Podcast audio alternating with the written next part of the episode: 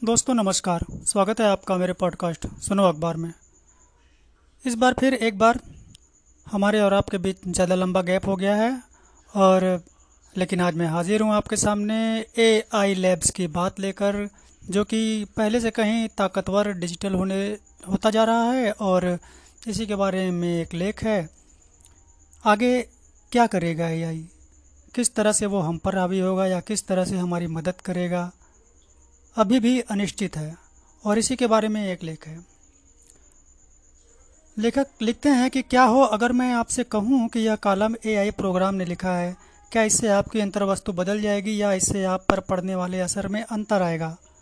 डरे नहीं, इसे मैंने ही लिखा है, लेकिन आप पूछ सकते हैं कि हम कैसे तय करें, और यही मुख्य बिंदु है। शुक्र है कि जिस तरह से टेक्स्ट जनरेट करने वाले चैट बॉक्स मौजूद हैं, उसी तरह यह सत्यापन करने वाले प्रोग्राम भी उपलब्ध हैं कि किसी टेक्स्ट को मनुष्य ने लिखा है या एआई ने।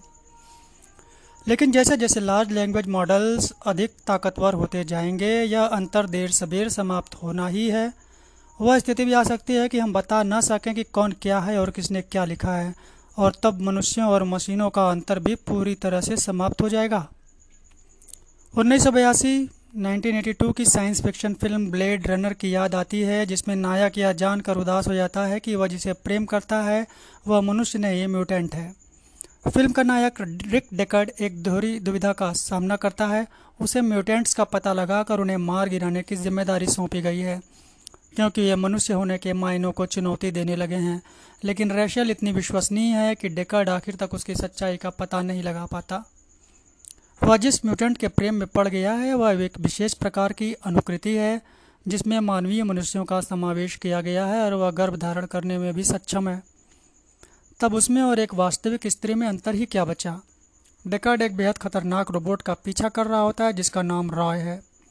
एक स्थिति, ऐसी स्थिति आ जाती है जब डेकार्ड स्वयं को एक गगनचुंबी इमारत से लटका हुआ पाता है और रॉय उसके जीवन का खात्मा कर सकता था, लेकिन वह उसे ऊपर खींच लेता है।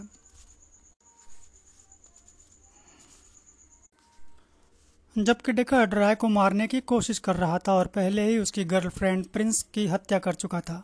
क्यों? क्योंकि राय अब डेकर्ड की तुलना में अधिक मानवीय बन गया है। यही एआई का विरोधाभास और गुत्थी है।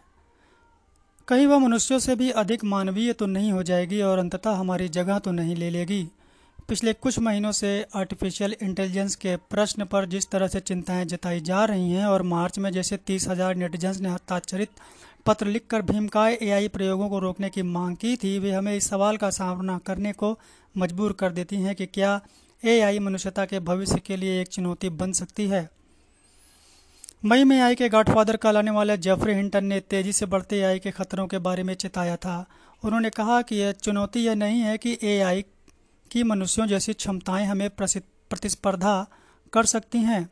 मुख्य चिंता यह है कि वह हमसे नितांत भिन्न प्रकार की बुद्धिमत्ता होगी जो एक मनुष्य होने के मायनों को ही चुनौती दे सकती है।